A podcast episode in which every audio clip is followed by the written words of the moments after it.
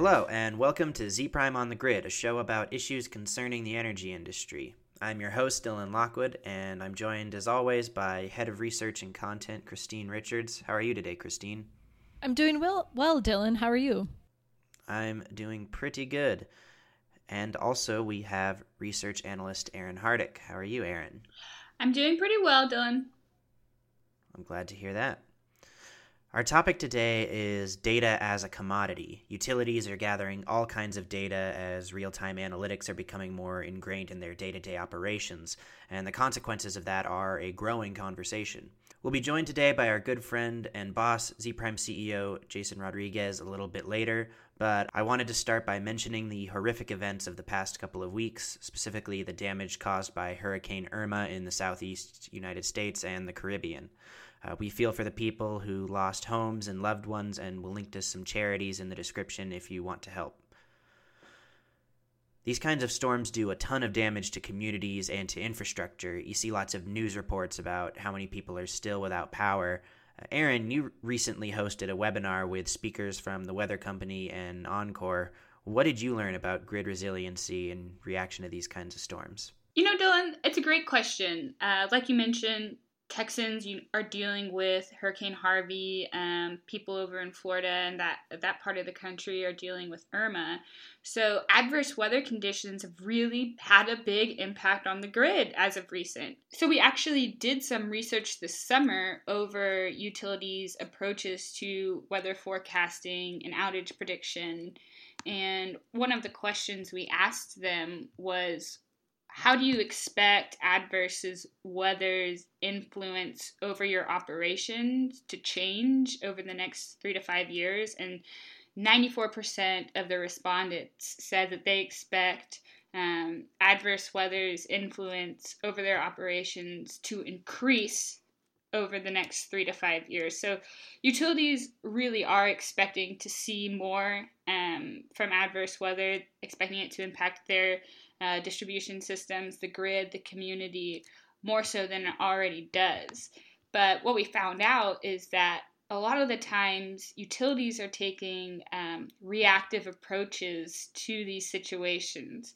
Um, or they're relying on local weather forecasts um, from the news or other outside sources to try to predict how weather is going to impact the grid, and that hasn't uh, necessarily been um, the best way to take on adverse weather. And given Hurricane Harvey and Hurricane Irma, we're starting to see um, some of these predictive, data driven analytics tools put to use. And I think it's shown um, in the utility's ability to respond pretty quickly and get those people um, power get the grid back up and running. But it, it's just a, one step in in the right direction of creating this environment where we're really taking data, data driven conclusions on how to um, prepare for a storm and how to respond to it as well.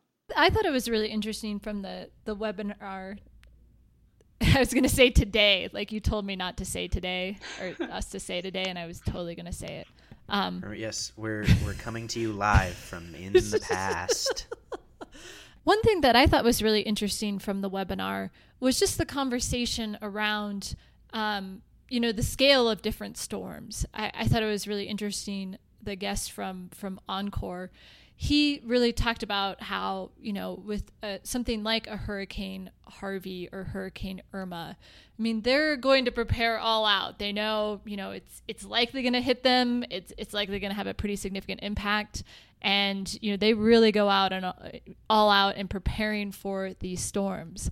And he talked about how some of the, some of the things that really will trip them up or, or maybe smaller scale storms um, you know an afternoon thunderstorm that may pop up um, or a tornado that that you know is is predicted you know t- tornado watch um, for a particular evening and how those are hard because you know they know that there's that potential but to you know mobilize that many um, people to deal with those outages you know can be a really expensive proposition for them Um, so I thought that was an interesting conversation around utilities and and how they really try to prepare. Um, you know, not only for the the big storms, which are always going to be an issue, but how do they accurately prepare um, for these smaller storms um, that that may come more frequently to their to their service territories. And Christine makes a good point when you know when we talk about mobilization for storms. So we actually had um, a stat come up in the webinar that was a large utility mobilizes 50 times in one year for potential weather related averages, and then you're looking at 150,000 per mobilization. So um, imagine how a more data driven approach, you have more insights, and you can more accurately measure how many crews to mobilize, when to mobilize, and you're saving 150K for every time you make a, a, more informed decision on when to send out crews. So you're seeing financial benefits as well as operational benefits. Yeah, so it really comes back to I mean, looking at those. I mean, those massive storms. I mean, obviously have significant impacts, but you know, also really thinking about, um, yeah, I mean, those those smaller to to mid level weather scenarios, and you know how they can really have an impact um, on your bottom line, just because you know you're probably experiencing those a lot more often than than these significant events. Another interesting point uh, that was brought up was the communication strategy around adverse weather, how that's evolving within utilities. And it was even pointed out in, in the webinar that utilities need to be more communicative on how they're going to you know, how they're planning for adverse weather, even if it's just for the comfort of the customer knowing that the utility is engaged in thinking about it.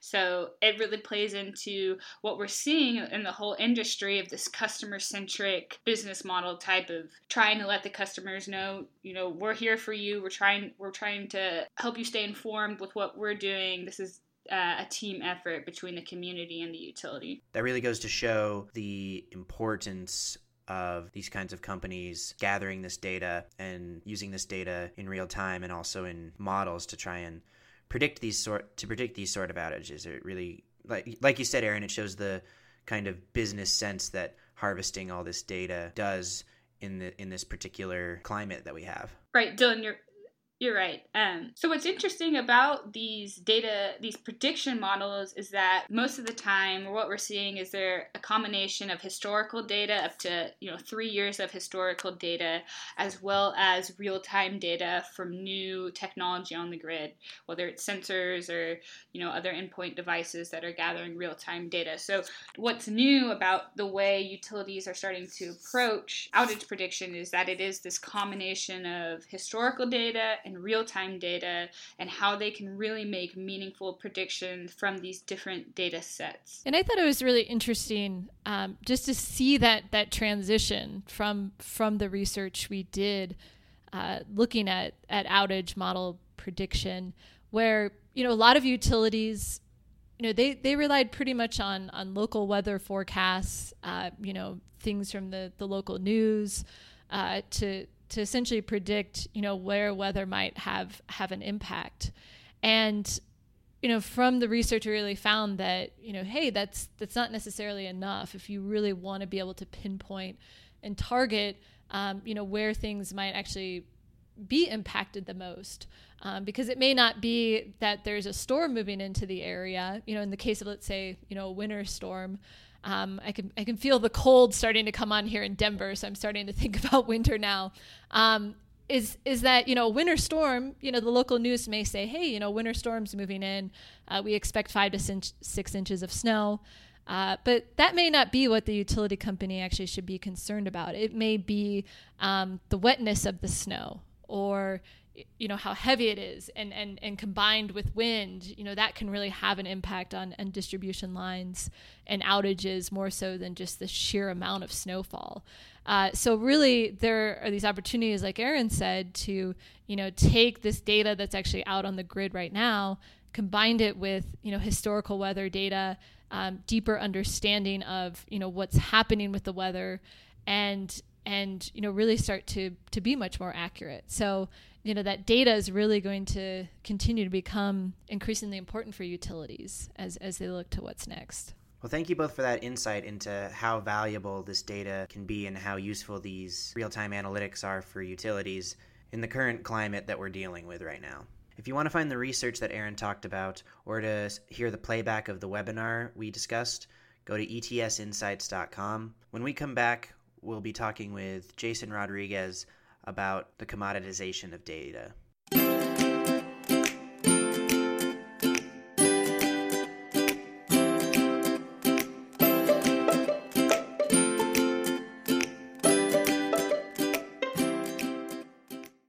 And we're back.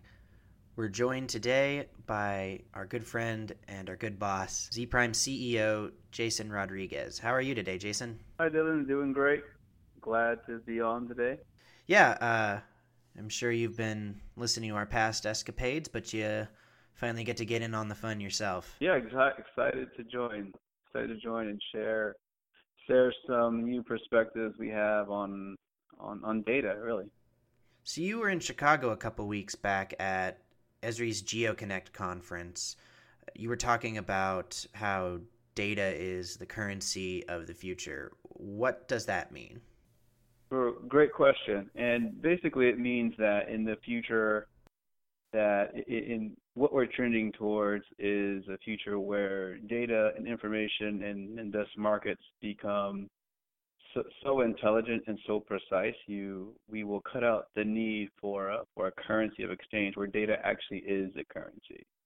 And and so where where that concept comes from, I, I think, is just to give the context in terms of what what I explained to the conference. There is so so Tim Cook, CEO of Apple, he recently said, you know, coding is the language of the future, and that really opened up the door for for this conversation. If coding is the language of the future, and so the context of, of when he said that was just as important of what he said. So so when he said this, he said that here in Austin, Texas, at Austin Community College, and it's the sixth largest community college in the U.S. And and what what's so significant about him saying this is that this program that Apple is launching in Austin is designed to take just regular everyday students, freshmen, no programming experience, and enable them to build an app within by the time they're done with that program. So you're talking of students, zero coding experience, and going all the way to building a fully functional app. That's the program that that, that Apple launched here in Austin. And so if what that tells you is that in, in Apple's view of what they want to do, if you think of a future they're trying to build, they they want to build a future where coding is just as common as email or text. And, and in that future, right, then then your data in theory though, data can become the currency because everything is data driven and everyone knows how to take and leverage and create value out of data. And those people who can really create value out of data become become become those sort of I know you can edit this out. Th- those who can create value out of the data really, really become sort of the hold, hold the keys to the kingdom, right? And and that's where that that sort of data as a currency comes in. Um, yeah, so basically, Apple a- Apple wants people to, for coding or, or or programming to be just as common as as text or email. Uh, and what we see, if you look at Bitcoin and blockchain technology, to me, that's just a precursor of where the future is going. So you can kind of you can kind of imagine that blockchain and, and Bitcoin, what they're really trying to do, cryptocurrency, what they whatever you want to call it there, that is just a glimpse of where the future is going when everyone is able and capable of texting and uh, coding just as just as easy as they text. So that's kind of the dream, but uh, let's get a bit more into the nitty gritty. So, what does this mean for utilities? What's the data that they're collecting, that they're trading, and why do they need it? We talked a little bit about how you can use data for predicting outages and that sort of thing, but that's just one small subsection, I'd imagine. Yeah, yeah, that that's correct. And and and over the past ten years, to give the context, we we've talked to a lot of utilities, a lot of executives, electric, gas, and water, and, data is at the center of any technology conversation that we're having. Whether you're talking grid reliability, you're talking outage prediction, if you're talking mobile workforce management, if you're talking distributed energy resources, energy storage, there is a conversation around data that, that centers around where is this data going, where is it coming from, and where is it being used for, and and that is sets the basis of sort of how how do utilities leverage that. So they're using it for all types of things, and why why are they using it? I think it it starts with reliability, and it's probably what the reliability, faster response time, and now we're seeing this becoming and wanting to be used more for customer service, improve improve energy efficiency. Those are some of the key things that are the nuts and bolts of what they're using the data for now. Um, taking that into the future as you start talking about sharing infrastructures with your city, with your vehicles, and with consumers, that's where the data now coming into utilities starts increasing exponentially but also the value of that data because now you can use that data coming in from different sources to make different types of predictions, learn more about your consumers, learn more about the infrastructure. And and that's where in terms of what does this mean for utilities in, in that context, uh, I think first it means more efficiency and you have more different types of programs that consumers can can engage with. But it also means, probably more importantly for utilities, is that it creates a, a dangerous from a cybersecurity perspective. And that's what our research has consistently shown is that yeah, there is a lot of functionality that can that can be enabled through data and through sharing data. But first and foremost, at the top of mind of utilities is the cybersecurity threat, and how do you deal with that, and, and what are ways to to, to share data, enable this functionality, but at the same time, you have this rise of, of hackers. Uh, even you have state governments hacking now, and that creates a whole whole new set of dangers and, and issues for the utility industry to tackle. And I think that's the crossroads they're in right now, is that they have to push more data into the system by way of new programs, new devices connecting to each other to get more visibility to increase reliability but at the same time, how do you how do you do all that at the same time and tackle this cybersecurity issue? Yeah, that's very true. Uh, recent recently in the news, there was the uh, Equifax hacking. Equifax, I'm not sure, but uh, there was a big hacking and a bunch of important personal details for people who you know never went to Equifax and signed up for any kind of service. It was just personal data that was given to them by their credit card companies.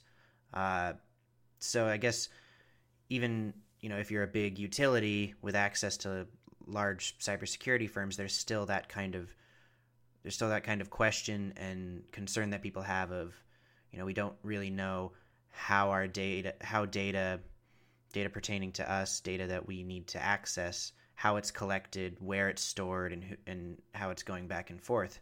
So I guess my question to you is with this kind of notion of cybersecurity and the concern about how data is moved around, how does that affect the commoditization of data and the ability for you to collect and sell it? Good, question for sure. And, and I think I don't think there's any single single answer for that, and I don't think anyone's figured out how to do that yet, especially within the power sector. Uh, but but it does it does go back to to the initial the initial concept of what is your credit score? Your credit score has value, right? And it has value, and they're already selling that data and, and monetizing. Equifax as a company, uh, and but yeah, and now they've taken a big reputation hit because that data is out there. Um, how do you how do you how do you resolve that? I, I think we're starting to see some of some of this with blockchain technology. Uh, crypt, uh, enhanced encryption, I think, is also coming to the forefront there. Uh, you have more more collaboration with the defense industry between the utility industry. So I, think there are a lot of things happening behind the scenes, probably that we as the public don't get to see, that is being worked on to protect protect grid assets, not just grid assets, but also grid grid data and grid information. But the answer, you know, unfortunately, there is no no easy answer. I'd love to hear if anyone else on the panel had any thoughts there, because that is that is a key one, and I don't think the answer to that isn't going to be be known for for a while there. Uh, honestly. One thing I'd add to that, I mean, I, I definitely agree with Jason that it's it's it's a complex problem and there isn't there isn't just one answer. Uh, definitely seen it, at least from people that I've talked with. Um, you know, the, the strategies around cybersecurity and how to protect data. I mean, it's always going to be evolving. Um, utility companies and other organizations are always just trying to stay one step ahead of the bad guy, um, and and and it seems like that's you know that that's sort of expected. Um, you know, a lot of people have talked about okay, well, it's not necessarily stopping people from you know getting into systems. Um, I mean, obviously, you want to try to do that, but there there's a lot of emphasis around okay, well, if someone does get into your system, then how do you you know how do you deal with that and how do you stop it as quickly as possible? Um, so, I mean, I think several years ago with the NERC um, critical infrastructure protection standards, you know, you really saw um, NERC step in at least start to have companies have protocols, um, you know, and, and really assess what are their most important assets. And, you know, I can definitely see from a lot of these data breaches that we've had, um, you know, more emphasis from, you know, that regulatory environment of, of helping people better prepare and actually better manage their data because it will be so valuable for, for people going forward. I mean, one thing, I guess what I was asking earlier uh, I mean, the cybersecurity is definitely a big part of it, and I think that's a good chunk of the answer. But I guess my kind of overriding question in regards to the whole Equifax incident was that uh, it was a wake up call to a lot of people that, in this particular instance, people you know think they know who all has their social security number. It's like it's well, it's the college, you know, it's like the colleges I've applied to, it's the credit card, it's the credit card companies that I've applied to, and then it's this handful of people and the government. But then they found out that a lot more people have access to to their data that's being bought and sold that they didn't even know about. So if we're to realize this dream of data as the currency of the future, how do we increase kind of the reliability the reliability and transparency of it, you know, without completely removing its value? Yeah, that's that and, and this is something sort of that I thought about for a while, even even before this presentation. So so what you need to happen is is you need consumers to actually be able to own their data. Right? So if, if data is going to be the current to the future, consumers have to have full access to all their data that's shared, whether it's at the retail store or with their energy company, whether it's their mobile phone data, their healthcare data. So they need a platform that can exchange that. And that doesn't exist today. Right? So when you go to the store, you get a receipt and that receipt is stored digitally with your grocery store but the, and they give you a paper receipt but there is no digital there's no digital platform that brings all that data so it's in the hands of the consumer. So that I own it and I know who's looking at it and I can control who gets and how much they have access to. That current that doesn't exist. So I think what you will see is going back to the original point that I made when you have 19, 18, 20 year olds that can all program, I believe that that, that generation will create that platform to where when I go and make a trans- transaction, whether it's on my phone or at the doctor, that I will have a centralized place to really own, look, and manage that data. And that I will be the owner, right, of that data. And I can see who can share and who has access to it. Therefore, that is like an asset, just like if you're investing in an asset, of, of, of your home or whatever it might be, information is that asset. But only when consumers have that full control and visibility of who, because I would rather like to know everyone who has it versus just assume Equifax has it, right? Um, but that platform doesn't exist, right? But the data certainly exists. It's just that platform doesn't exist, and you you would you would need an interface or some type of platform that allows you to house your data anytime data is transferred to a second party or a third party. So right now, I'm not sure if you guys know, Google actually allows you to download your entire history of anything you've done with your Google account. It takes about 48 hours to get, but you can request that and it will give you your whole history of everything you've done online through that account with, uh, and, and they will give you that data. So that, from an online perspective, that already exist, at least if you just wanted your historical search data and web history from your from your digital life, assuming you, you were always logged into your Google account and things you did. But that doesn't that does not exist for your physical world in what you do there. So that that needs to happen now. There's nothing like that that does it. But what's what what you do see happening with the rise of things like Instacart, Amazon Prime, you are already collecting that information. Um, so Instacart now has has your grocery shopping information. And you actually can have that. And I think it probably wouldn't take too much for a developer to come and say, hey, let me pull all this stuff that you're pulling in there. And so yeah, you can own it. And that I think that needs to happen. It's who creates it, I don't know. But in order to get there, that's probably where it goes because I would rather want to know and have control who owns and who sees that information. Now that something like this happened, I think people will wake up and, and force the development community to take another look at a way of solving this, of, of really giving that, that control back to the, the consumer. I think Jason makes an interesting point. Um, you know, it, this transition can be, really be like culturally driven. So as um, or he mentioned, you know, the generation school now they have they're going to be the ones creating this platform he talks about. Um, but as you know, millennials are so digitally inclined to do everything.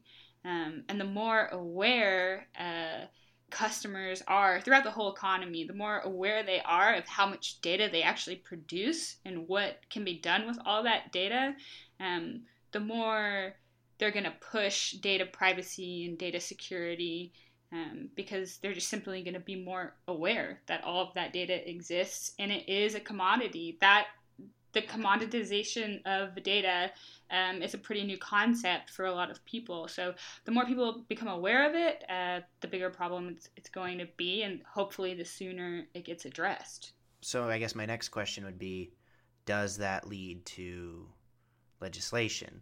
Is there is there any significant legislation about the commoditization of data? I would doubt it, since it's a new concept and legislation usually takes a while to catch up. But uh, is that is that the road we're heading towards? If especially if these kind of uh, big uh, public disasters continue to happen in this field? I, I think so. Does it happen right away? No. I, I think big big business corporations have their hands in this, and it's too valuable for them to say, "Oh, we're going to allow the data you're sending to us to be captured in a different in a different platform." Or, or for consumers to own and see all their data. I think you have a long fight ahead of your hands. I think technology probably uh, is is probably your fastest way to do it, and to where if you think just as a as a small example of the disruption Uber caused, and then you had several legal fights happen because just because they were taking a lot of business away from taxis. So if you just amplify that probably by a hundred, maybe maybe more in terms of the pressure coming down from from the corporate sort of corporate giants that sort of own this right now. They own that space, right? Uh, it's going to be a tough, tough, tough battle. So the you're probably looking at if this is going to happen really quickly and it's going to happen so fast, the adoption happens so fast that they'll have no no choice but to come up to some compromise in sort of how that works. I, think it'll be very ugly in that if that does happen, when that happens, just because the grip of who owns that right now is really tightly controlled, and and you know Google's business is is built off our data and their ability to share that. Same thing with Facebook uh, as well. So you you you have a long fight ahead, but but I think there's some smart 17, 18 year olds right there around the corner who who are probably thinking just like Aaron said, like, wait a minute, we can do something more with this. Let's let's let's, let's try a few experiments here, and, and then we can get there. And then and then it goes back to the reactive conversation that was said earlier. It becomes a reactive type of legislation uh, that that may not make everyone happy, but it's a compromise, and that's probably where you start. Is it's something with a compromise, but it'll have to be some really disruptive technology to, to get there. I think there are also opportunities just around um, con- consumer engagement and education. You know, a thing I, I think back to uh, is is home mortgages. You know, and people um, getting burned by the home mortgage industry. Where I remember the first mortgage I got on the first house I, I bought in 2005 you know i basically signed a couple papers and and they they gave me a loan. Um, and and now i mean the mortgage process you go through uh, i mean you're filling you're i mean it's unbelievable how many pages you have to sign and how many disclosures there are. Um, and i mean i don't think that would be that level with consumer data but i could definitely see a scenario where if enough you know data breaches happen um, you know enough consumers are impacted by that you know that there is some sort of effort to help consumers better understand and really under you know really understand what they're what they're disclosing to companies i mean you know you sign a terms and conditions i mean every time you sign you know sign a credit card uh, statement or uh, every time you sign um, you know a credit card slip but uh, I mean, I could definitely see that that changing and, and definitely having more of a consumer education process that happens. Christine, it's interesting you bring that up because I was actually reading an article around that and just this whole Equifax scandal thing. Um, and it really did talk about, at one point, it talked about, you know, we're going to get to a point where these big organizations that have all this access to data that may have security breaches. It mentioned uh, Target in the past and uh, maybe another big one. But they realize that the data they have is such a big commodity that they don't necessarily need to spend or want to spend um, too much money on cybersecurity because even if their data gets hacked, they have a cybersecurity insurance plan that's going to cover it, like going to cover the damages. And yeah, maybe they'll take a hit in business for one or two months, but six months down the road, they're just back on track and making money the same way they were before. So are we going to get to this, you know, crisis point where somebody steps in and, you know, starts just slapping these people with fines so they're not so they're more incentivized to not actually sell that data? Are we going to get to that point and how far away is it if that actually happens? I think that's one interesting part about this whole commoditiz- commoditization of data. I think it's interesting too because you know I'm I'm typically a person who's very into you know innovation and and letting companies really you know drive innovation, um, and so it's always like oh you know finding people or you know finding organizations. I, I mean I feel like sometimes that that limits limits them and what they're able to do, but at the same time you know there's definitely that duty to protect your customers. Um, that you know if businesses don't don't take care of that, I mean someone else is going to step in and and probably require them to do it. So I think it's it's that thing where you know businesses really need to be thinking about okay, well, you know, how am I protecting my customers, um, and and how is it going to look, you know, when when these breaches happen, and and what does that mean? Um, yeah, I mean for for fines and penalties down the roads if if, if we're not taking action now. So, Jason, Dylan did mention that you gave, um, you know, a presentation over, I believe, GIS data at an Esri conference a few weeks back. Can you just talk about, you know, some of the major trends we're seeing with GIS data because it's starting to come up more and more in the industry. You know, people are using it for workforce mobilization or they're using it for DERs in some way. But what are really those major trends we're seeing with GIS data and how utilities are starting to leverage it? Sure, sure, sure. So take this back to two years ago. Two years ago, we, we asked this exact same question. Uh, we, we did a report called Future Grid versus Futuristic Grid. And what the research showed, this was two years ago, surprisingly, that uh, a, artificial intelligence and AR and VR are going to have these very, very practical applications to the grid. And so, in the context of, of GIS, Right? What, what, GIS needs data coming in from also several different places to be fully enabled and fully empowered. Right. So look, using that data from from two years ago, I think we saw early on that that GIS and the rise of its application to other emerging technologies uh, was, was going to be a key factor in that GIS, AR, VR, AI. These are going to be sort of the play key roles in the evolution of the power sector. So that was one of the key things that was the key messages that came out of that presentation that GIS is now one of these core enabling technologies. And if you think back to or look back to Hurricane Harvey, which which hit here a few but a month ago, we saw GIS and its power and potential like on full display. Uh, and what, what specifically for utilities, and as you recall, there's a lot of power out, um, and everyone's eyes were on the Weather Channel or or CNN or, or one of the major networks or like lo- local network. But what what we saw, at least in my own home, from my own eyes, is that some of the best information was coming from Snapchat, and their Snapchat has called what's called a Snap Map. And honestly, I didn't know about the Snap Map until Hurricane Harvey, because what you had was this personalized and localized information coming in very very fast and in real time, and, and it took the power of GIS right, and brought it to you in real time, and it was local. So if you had family in downtown Houston, you can see what the conditions were like. Or I can see what it was like in, in Corpus Christi. And if you apply that to utilities and how they could potentially use that in, in outages, if they knew the full functionality and they were leveraging all that data, uh, the, it could have been a much more precise and proactive response versus waiting for calls and texts to come in.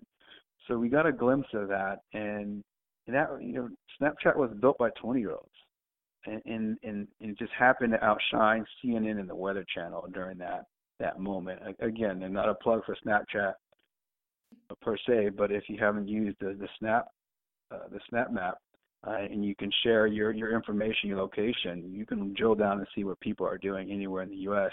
who are sharing their their snaps on that map. So so that's like a glimpse of the future. In the in the immediate term, we see the application of VR. I believe we have a study coming out that shows that that GIS data is most critical to using augmented reality, and that's in the field for safety, for outage prediction, and that that's really big. And so this whole field of GIS becoming this enabling platform to leveraging all this nodes of, of data, these non-traditional nodes of data now coming in, will be increasingly important whether it's trying to track moving DER assets, right? There's a lot of talk of disruption through distributed energy resources. How do you track these assets? Well, again, you can use GIS data to, to do that, and it gives you the capability to see how these assets move. During recovery, you mix GIS data with drone data, and then you have more visibility during storms and outages and things like that. So that's some of the key key trends we see with GIS. I think that field is growing. There's there's a constant uh, constant fight for new talent in that industry. It's just a booming field to be in right now, especially as you add more streams of data to the energy system. So, Jason, I, I have a question for you.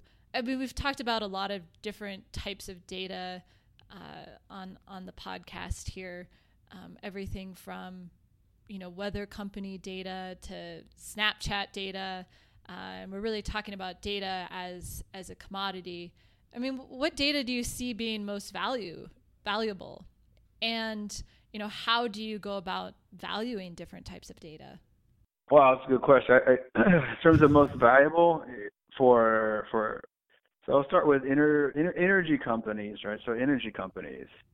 For for energy companies, it is the the system data that that's most valuable, and, and the increasing amount of that, and that that is coming in from anything from meters, substations, uh, all the systems they have in place, outage systems, maintenance systems, crew data, mobile workforce data. This, this is probably the the aggregate collection of that data that that that is valuable. And then you for for more your retail, it's your consumer your consumer data that that is. And how do you how do you value it? That's a great question. I think going back to the the original concept of, of data as a commodity or currency, it is increasingly accurate and, and trusted and verifiable data that that creates valuable. And as you layer it layer upon layer it, it actually increases in value the more you aggregate it and collect it.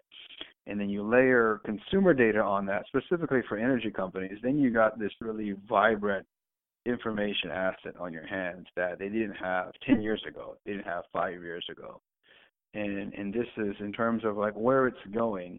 If if if I had to say where it was going, at least in my presentation, at the Esri presentation, sort of ended as uh, if you look, if you just take the example of Amazon buying Whole Foods, right? You have a technology company buying a, a, re, a grocery or retail chain, and they, and they, they bought it a lot to have access to those consumers and that information going to those consumers. So, so if you can use that, and, and if your information within the energy system starts increasing in value, value, fast forward 10, 15 years, there could be a point to where the data coming through energy systems, with more consumer data coming through there, that the data that's being produced is actually more valuable than electrons they're selling. And that is where you could see Airbnbs or Snapchats or Apples buying energy companies not because they want to sell electricity, it's because they want to front seat to those consumers and everything those consumers are doing. So they can use that to sell more services or sell that data to different places. And that's that's what I said in the presentation, but lightly I didn't go as hard on that part because Bill Meehan thought that would go too far. That they don't see themselves competing with Apple. So, but in terms of if if you get to that that future where data is is the currency, you could you could conceptualize. I mean, we've already seen it happen to where companies are bought for the data going to, not so much for their their sort of staple staple service they're providing. Yeah, I mean, I don't I don't see there being an answer to that question. I mean, that's why I put it out there. Uh, but I, I think it's just yeah i mean that's what we're gonna have to sort sort through going forward is what what really is you know what is that value how do we how do we quantify it and um yeah i mean how do we best leverage the data yeah yeah, the, the last thing I'll add on is, is for this. This is a pro. This is a thing that utilities will continue to tackle. Right? The, the our research, you know, 20% of of utilities have some type of large, large scale deployment and you also have 20% consumers that monitor energy usage on a smartphone. So you have just more data coming into the system, whether it's through an AMI system or outage prediction, advanced DER analytics, whatever it might be. But then you also have consumers now sharing their energy data more and, and engaging with their utilities more. So it's all making for this convergence of, of, of information and where that goes, yeah, I, I think it's it's anyone get it's anyone's guess, but the value of the data will increase. Uh, there will be more usage, more apps, and all those things that that come up with that. Well, thanks, Jason. Uh, this was a really interesting conversation about a kind of new sort of issue, but I think it's one that's going to become talked about a lot more as the commoditization of data progresses. So, uh, thank you very much for coming on the podcast. Thanks for having me, guys. Yep, and we might have you back on the next time you have a really cool presentation. No problem. All right, so that'll do it for us today at Zpryme on the Grid. Uh, if you're interested in any of the research we talked about, it's on our website at etsinsights.com. Uh, the four of us are all on social media under our names. And if you haven't yet, please register to come down to ETS 18 at ets18.co. Uh, I'd also like to thank my co hosts, Christine and Aaron. My name is Dylan. Thank you all for listening. We'll see you in two weeks.